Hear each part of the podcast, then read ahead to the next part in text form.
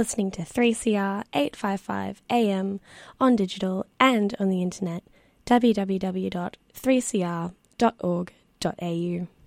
Well, good morning from me. Hello, everyone, whether it's morning or afternoon or indeed evening. Hello to all of those. Let's say g'day, g'day from Left After Breakfast.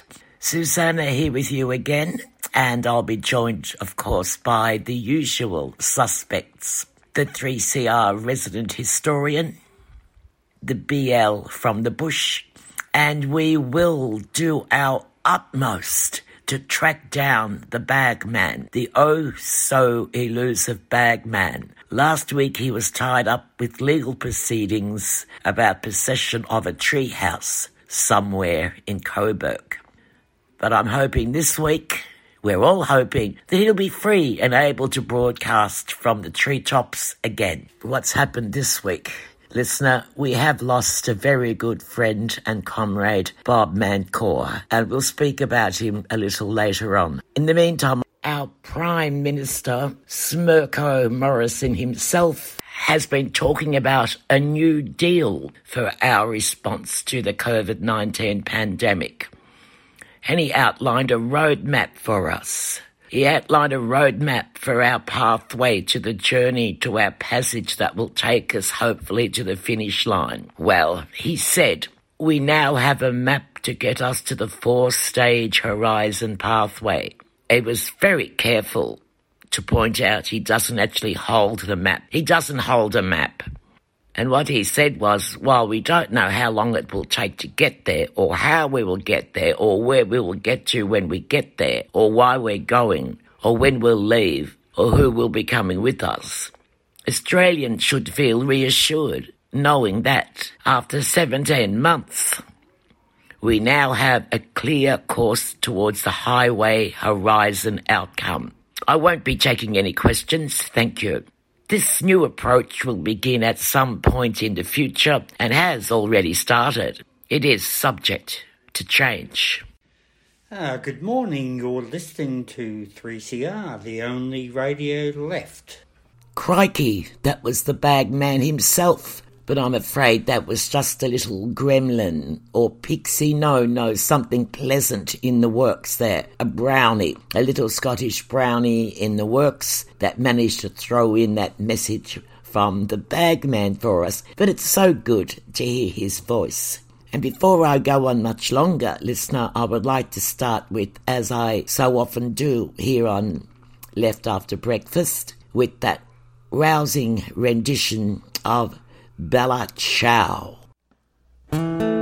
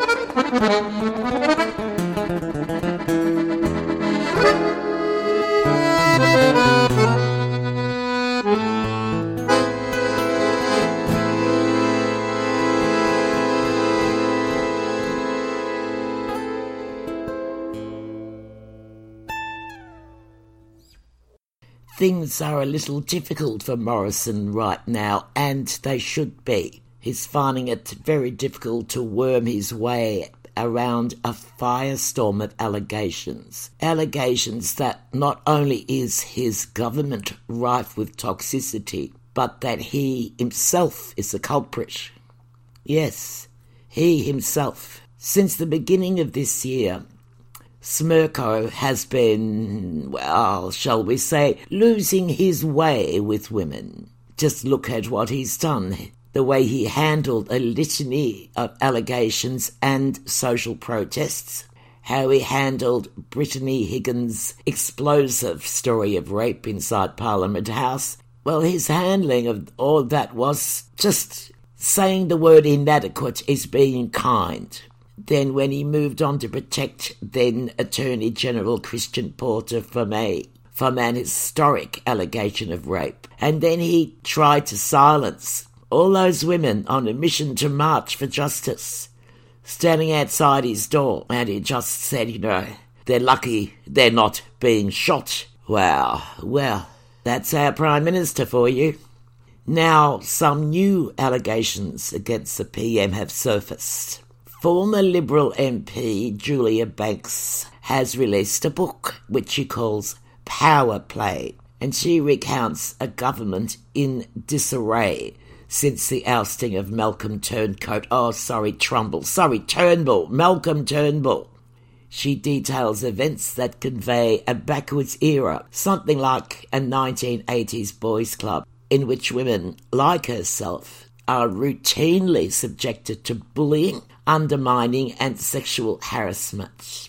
She said, it was very much like it was stepping back in time. I had worked my entire life in pretty much blokey cultures, male-dominated cultures in both the legal and the corporate sector, and I had seen a transformational change over the years in the corporate world. But then when I entered politics, it really felt like I went straight back to the early nineteen eighties. It was extraordinary, she said. She labelled Morrison as a ringleader. She paints the picture of a man hell-bent on changing the narrative rather than changing the culture. His sole drive is to retain power, not purpose. She said it was the first three months of Morrison's leadership that was definitely the most gut-wrenching, distressing period of my entire career. Having previously navigated countless male-dominated spaces, Banks was shocked by the gender imbalance of power in Australia's Parliament. Now get this one, listener. She reflects on an incident in which a senior male cabinet minister sexually violated her at a public event, running his hand down her inner thigh, surrounded by witnesses. Banks says, I know worse things have happened to other women in the workplace, but what disturbed me at that was, here I was, a fifty-something corporate lawyer, a member of parliament, and that move was made at me. An outstandingly, an outstandingly brazen act. Morrison denied having known about the incident, and unsurprisingly, he rejects Banks' other accusations of coercion and, in- and intimidation tactics. Well, there's a lot of evidence that shows that many other Australian women feel the same way. According to exclusive survey results for the Age and the S M H, women's primary vote for the government has fallen from forty-one percent to thirty-seven percent since the last election. Well, I don't think that's enough. I really don't think that's enough. Why are thirty-seven percent of women in this country supporting this bloody government? It's a mystery to me. But still, that fall in support is a considerable threat to the Prime Minister, and he has to, somehow, inexplicably regain some more women to support him before an election. How he's going to do that, I just don't know. I really have no idea. You're listening to three C R Community Radio, Melbourne's voice of dissent. three C R Community Radio, eight fifty-five on the A M dial, streaming live at three c r dot org dot a u or on three C R Digital in Melbourne. We'll be talking to the three C R resident historian soon. But before I get on to Glenn, I want to cheer myself up with a nice, bright bit of music. And I've gone for Guantanamera, Wajira Guantanamera. Ah.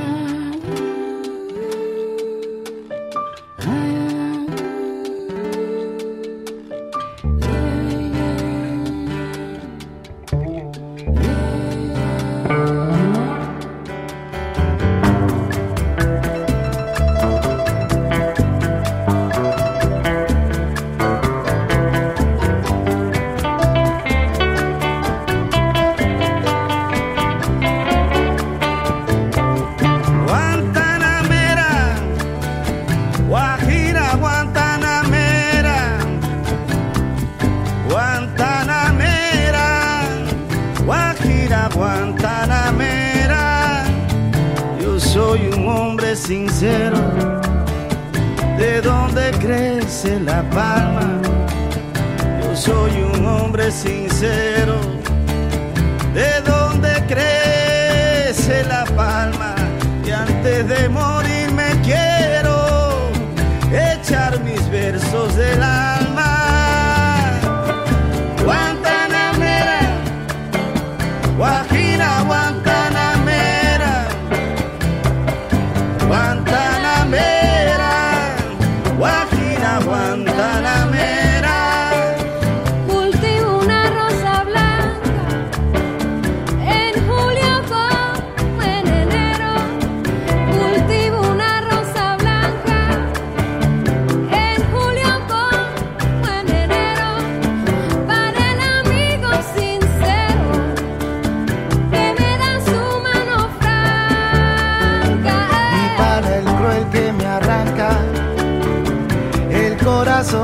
Con que vivo y para el cruel que me arranca el corazón con que vivo, cardón y oruga cultivo, cultivo una rosa blanca.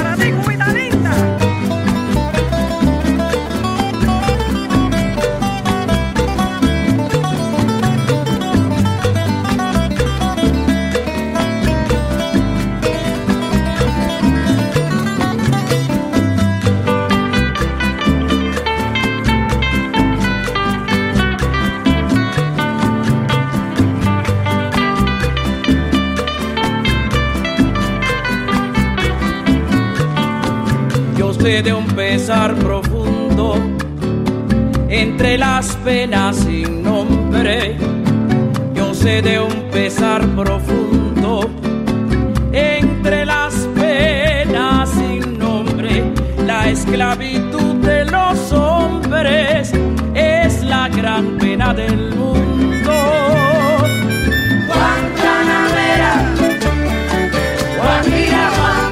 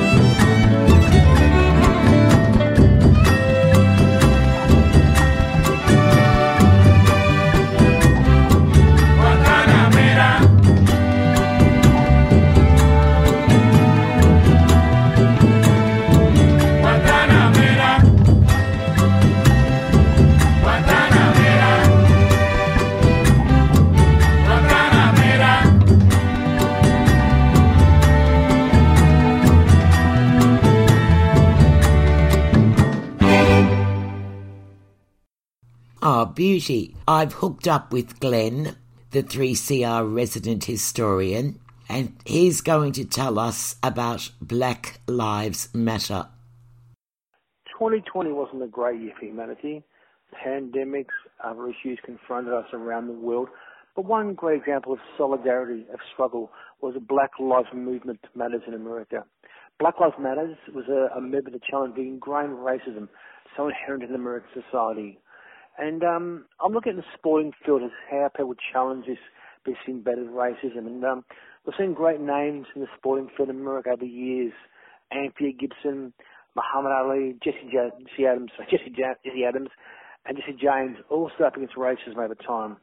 But um, with the Black Lives Matter, we saw a new new challenge, new chapter in the campaign, and um, we saw the National Basketball Association, the National Basketball Players Association boycott matches against racism.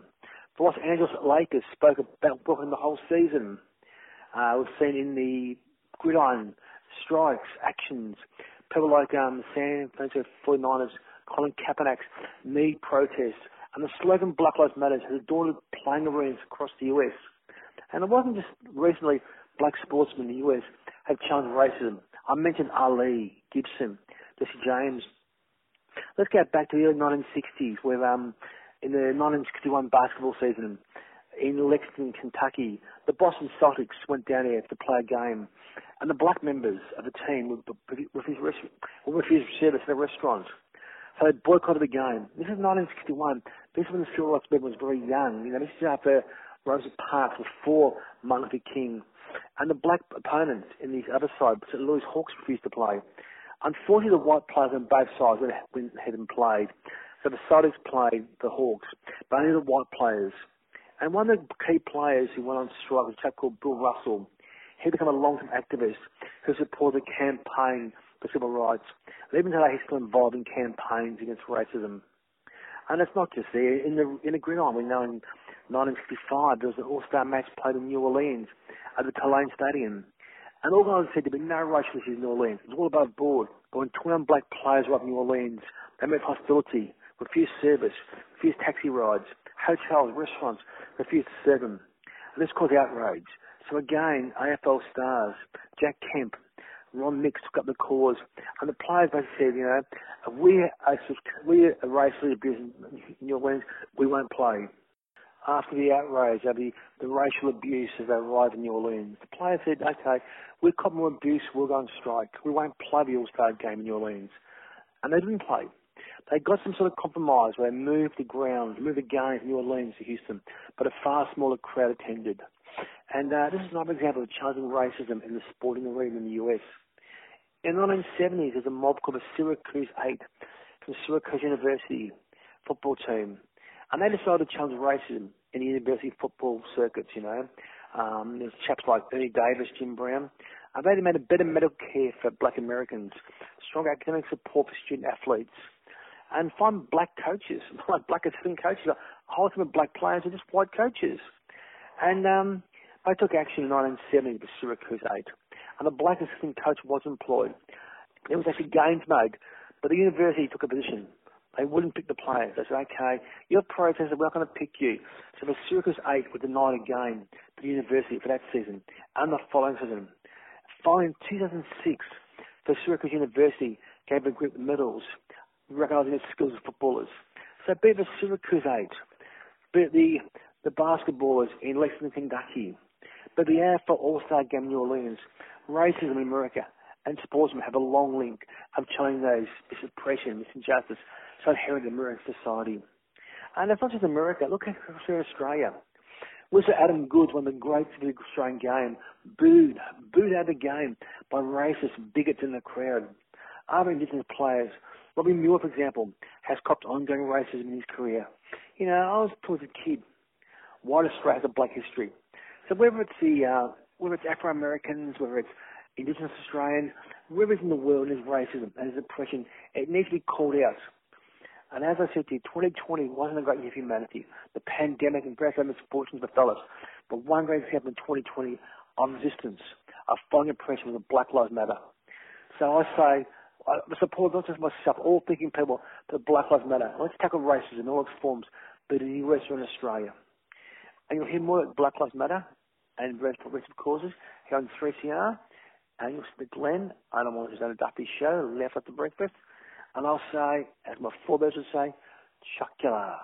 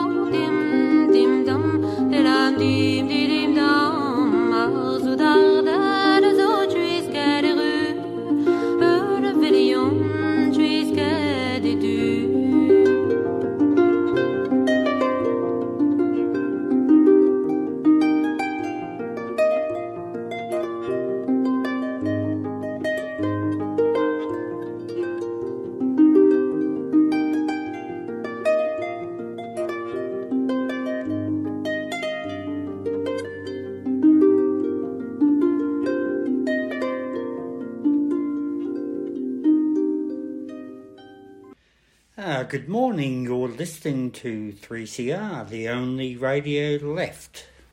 You're listening to three C R eight fifty-five A M on digital and on the internet, w w w dot three c r dot org dot a u.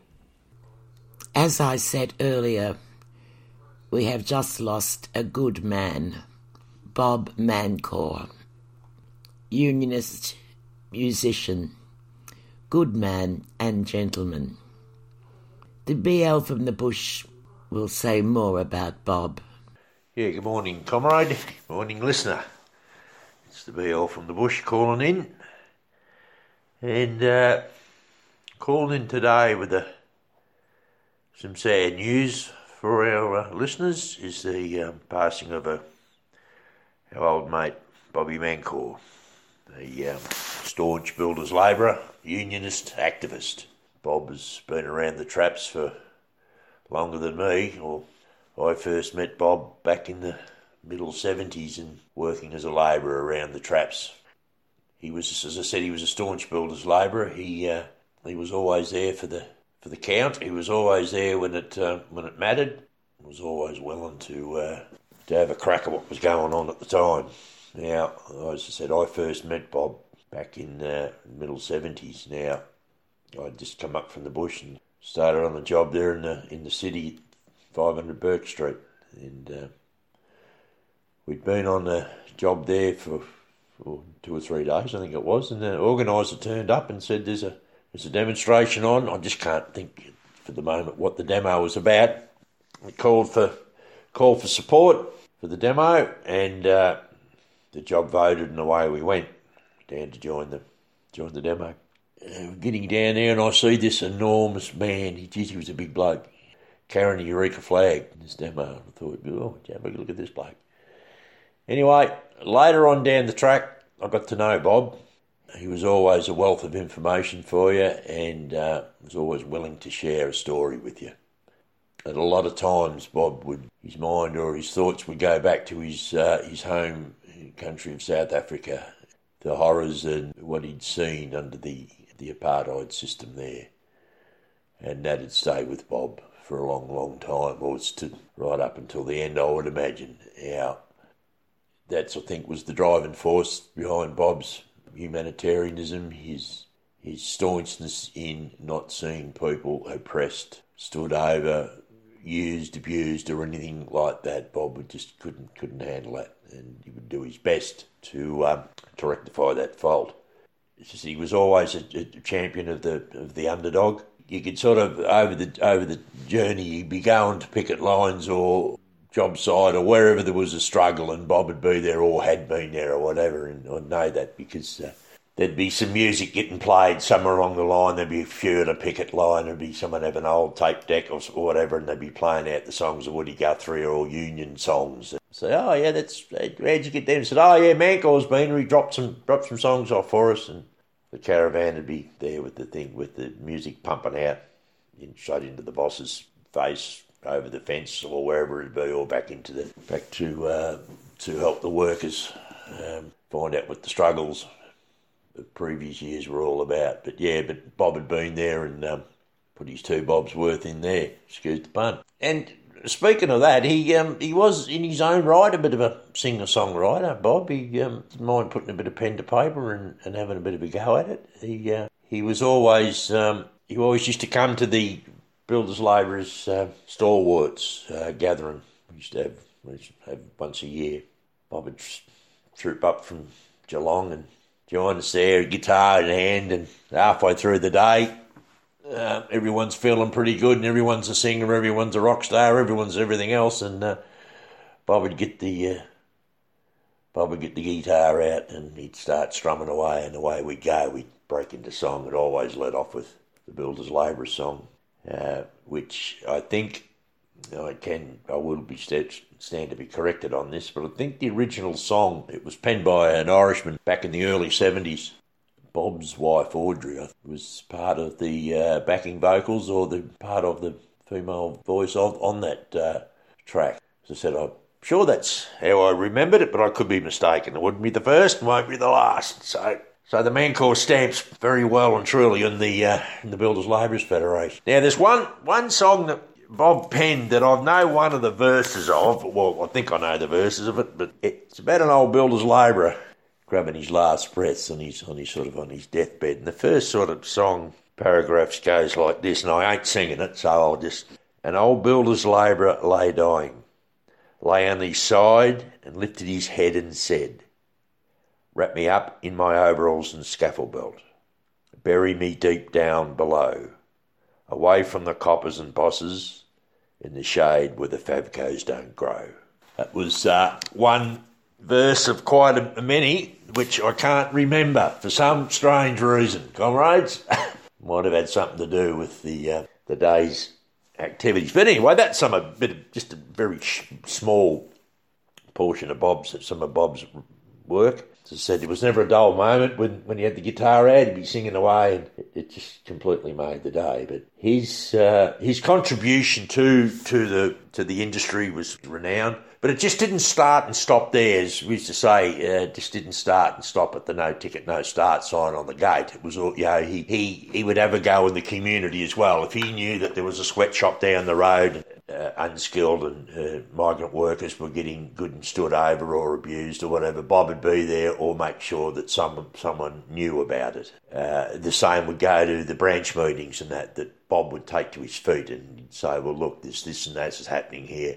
These people need our support. And he, Bob would move motions, or Bob would make sure that that his voice was heard, and also the voice of the um, the Builders' Labourers Federation was uh, seen to be doing something to help others. It just wasn't in one particular area that he shone, quite a few. So, yeah, as I said, I've, I've known Bob for for over the journey, over the years, and he'd sort of, he never changed. He always, he, he was always thinking about someone doing a lot worse than what he was, or, or trying to help help. give someone a bit of a lift up. That was, was that was his legacy, and, and his family and the rest of us were very proud, proud of uh, what he's achieved and what he did. Um, he will be sorely missed, that's for sure. That's probably about it for me today, uh, listener. I hope we can get the Builders' Labourers song on just to finish off uh, our tribute to Bob, but if we can or we can't, we'll, we'll see how we go. But anyway, I'll... Uh, Sign off the same old way. Dare to struggle, dare to win. If you don't fight, you lose. Good morning for left after breakfast.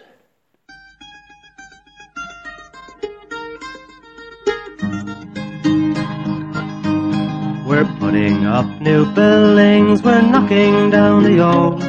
We're working in the summer heat and in the winter cold. And the labour power we sell, me boys, for a hard-earned weekly pay, produces mighty profits for the greedy M B A.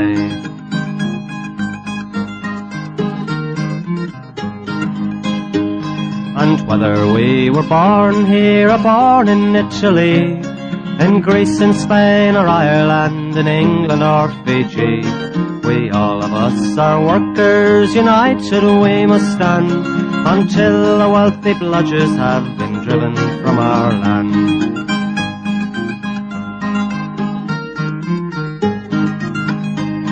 We faced deregistration, it backfired in the face. We're not fooled by arbitration, we won't stay in our place.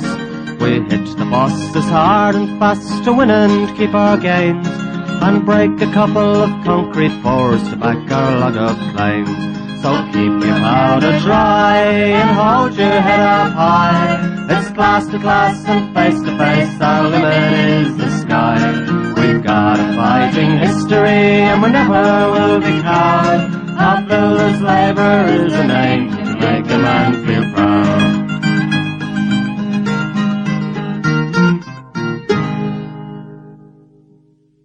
You're listening to three C R eight fifty-five A M on digital and on the internet, w w w dot three c r dot org dot a u.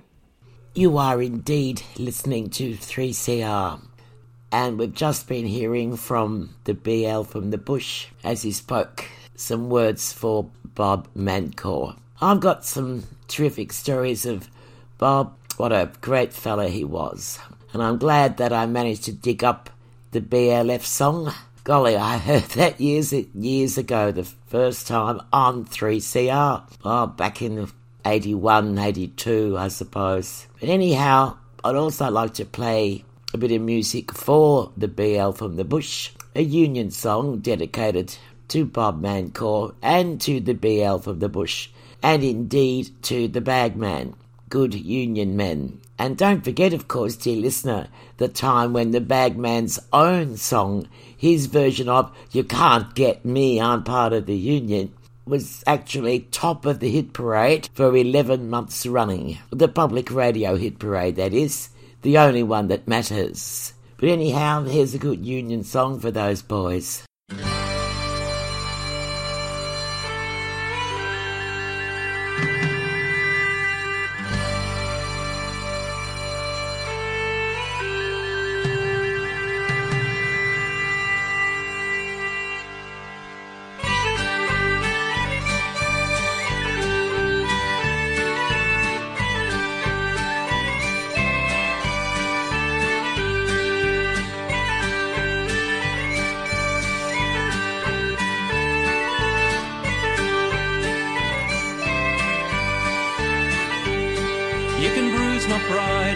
dust my face, scatter my rights all over the place, and take the bread from off my plate. But you can't break me, lock me out, chain the gates, put black shirts in with dogs and mace. I'll hold the line, won't step away, 'cause you can't break me.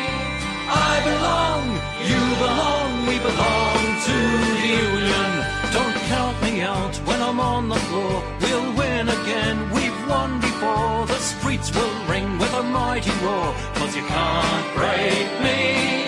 Stocks rise up on workers' backs, profits soar while you hand out the sack.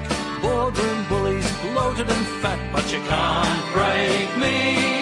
Australia's sold to mates offshore, backroom deals and shonky law. This day has come, we say no more. You can't break me. I belong, you belong, we belong to the union. I belong, you belong, we belong to the union.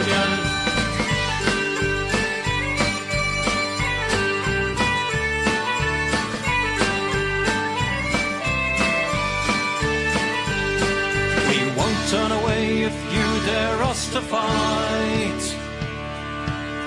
I swear I'll never lay down and die. I'm in the union, mate, got a right to belong. We'll be back, millions strong, women and men united as one, 'cause you can't break me. There's a warning here to the men in grey. The piper's come, it's time to pay. We're taking back what you stole away, 'cause you can't break me. I belong, you belong, we belong to the union.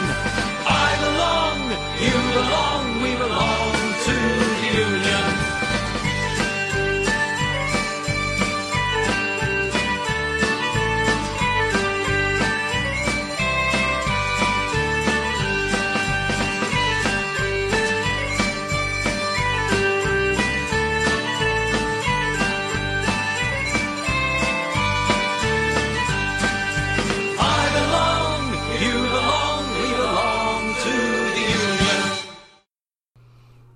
And of course we all do, don't we?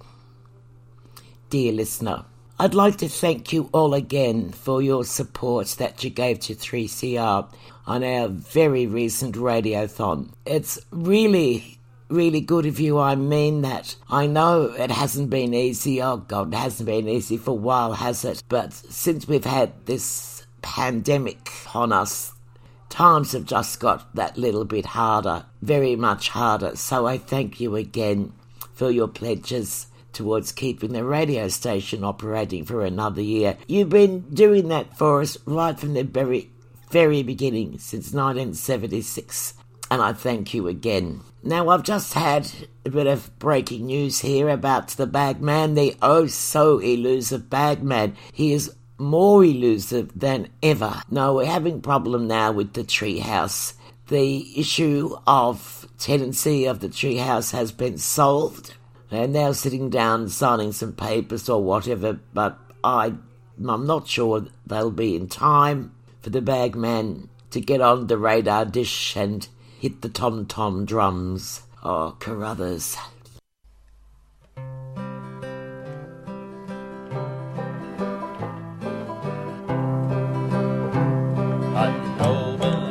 Second commander, they call the guitar, but they say, sailing to Western Australia, she stole six full figures away. Come on, you stay waters and jailers, remember Patrick got a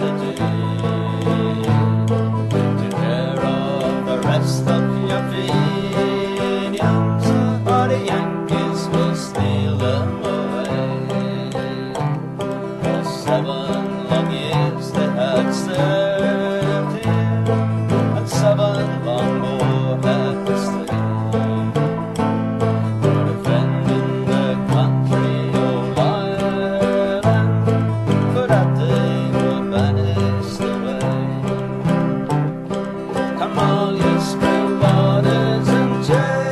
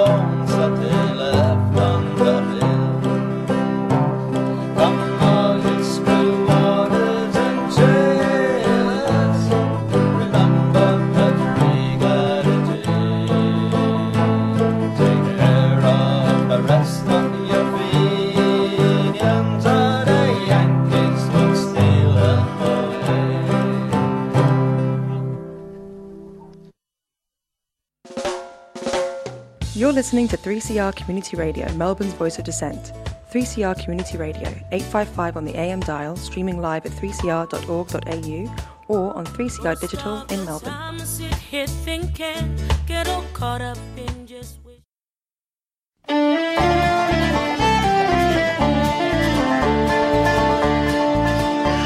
was born on a Dublin street where the Lyle drums did beat. Their loving English feet, they walked all over us. And every single night when me dad would come home tight, he'd invite the neighbours out with this chorus.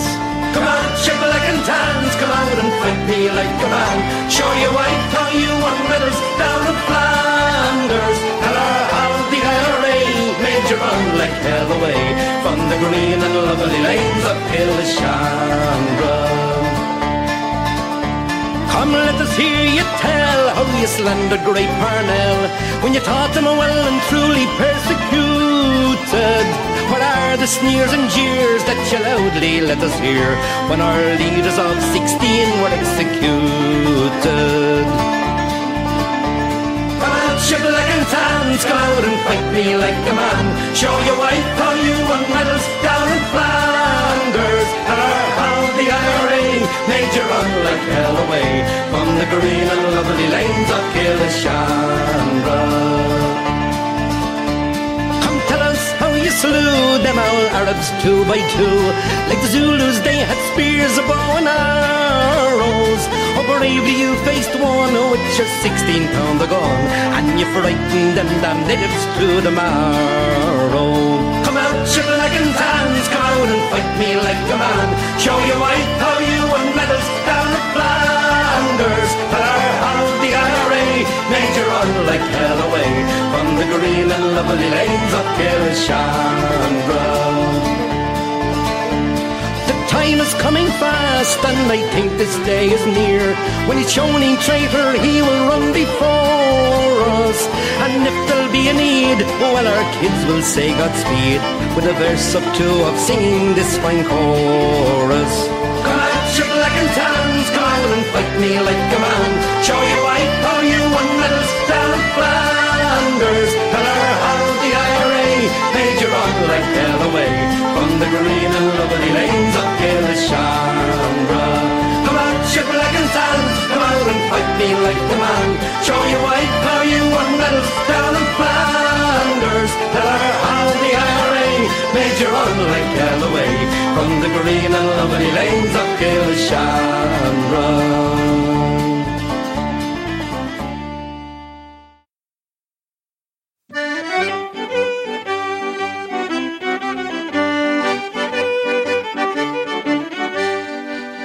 Now the shearing's at an end, so my promise I'll fulfil, to sing a song the union to defend. Though I must admit the fact that they showed a want of tact, but the error made is one that they can mend. So stick to one another, steadfast as a brother, and never lose an inch that we have gained. For we know that right is might, so we'll boldly stand and fight till the object of our struggle is attained. Old Aesop wrote a fable how the strong man was unable to break the bundle sticks across his knees. But when he cut the cord, he broke them easily because he broke the bond, the bond of unity. So stick to one another, steadfast as a brother, and never lose an inch that we have gained. For we know that right is right, so we'll boldly stand and fight till the object of our struggle is obtained. That the shearers played their part with manly honest heart is evident to any man with brains. But when they went to law, little justice there they saw, but imprisonment or confiscated claims. So stick to one another, as steadfast as a brother, and never lose an inch that we have gained. For we know that right is right, so we'll boldly stand and fight till the object of our struggle is attained. The squatters can't deny, no matter how they try, that avarice overruled their better sense. And they never would have stopped till the price of shearing dropped down as low as ten or fifteen bob percent. So stick to one another, steadfast as a brother, and never lose an inch that we have gained. For we know that right is right, so we'll boldly stand and fight till the object of our struggle is obtained. Then it's not all surprising, with the price of rations rising, that the shearer's time has come to make a stand. Now we've shown the bold example, the employers cannot trample the right to freedom that we cherish in this land. So stick to one another, as steadfast as a brother, and never lose an inch that we have gained. For we know that right is right, so we'll boldly stand and fight till the object of our struggle is obtained. So we'll give a hearty cheer and hope the coming year every man will give support with heart and hand. And with the plucky spirit, well, to the world will prove it, the foundation of the union's not on sand. So stick to one another, steadfast as a brother, and never lose an inch that we have gained. For we know that right is right, so we'll boldly stand and fight till the object of our struggle is obtained. You will eat by and by in that glorious land above the sky. Work and pray, live on hay. You'll get high in the sky when you die. That's a lie. Long-haired preachers come out every night, try to tell you what's wrong and what's right. But when asked about something to eat, they will answer with voices so sweet. You will eat by and by in that glorious land above the sky. Work and pray to live on hay. You'll get high in the sky when you die, that's a lie. Oh, the starvation army, they say, while they sing and they clap and they pray, till they get all your coin on the drum.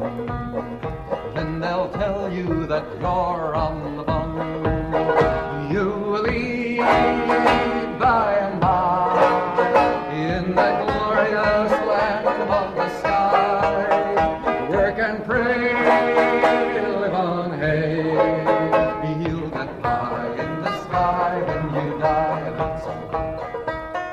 If you fight hard for children and wife, try to get something good in this life.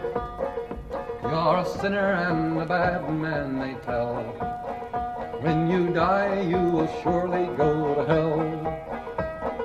Working men of all countries unite, side by side we for freedom will fight. When this world and its wealth we have gained, to the grafters we'll sing this refrain. You will eat by and by, when you've learned how to cook and to fry. Chop some wood till do you good, sweet by and by. You're listening to three C R eight fifty-five A M on digital and on the internet, w w w dot three c r dot org dot a u.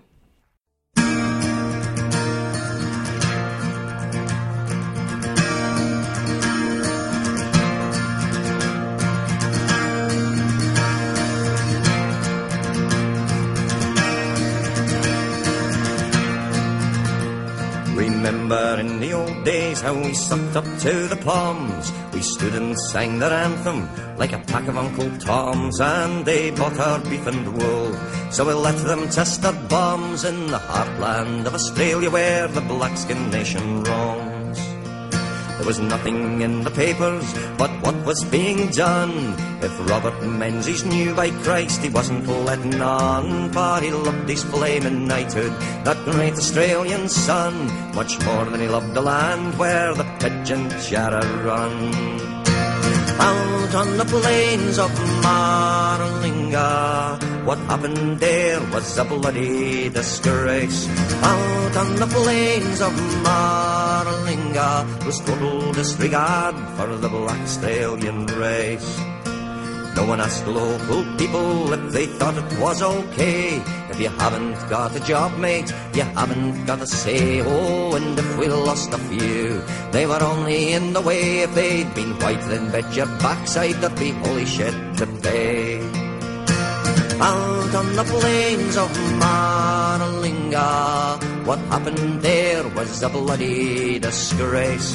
Out on the plains of Maralinga was total disregard for the black Australian race.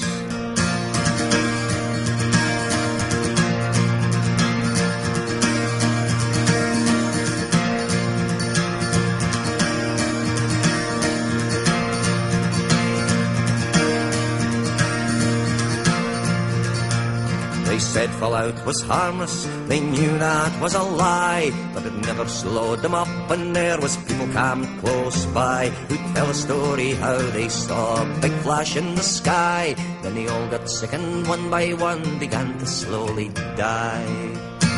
Out on the plains of Maralinga, what happened there was a bloody disgrace. Out on the plains of Maralinga was total disregard for the black Australian race.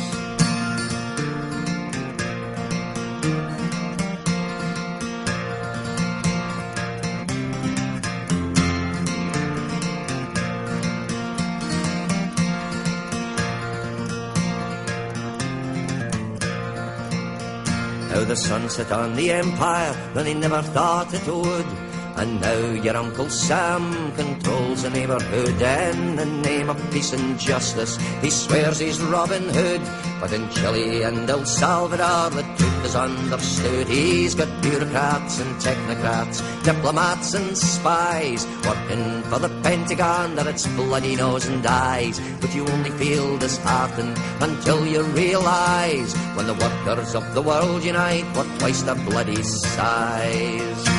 Out on the plains of Maralinga, what happened there was a bloody disgrace.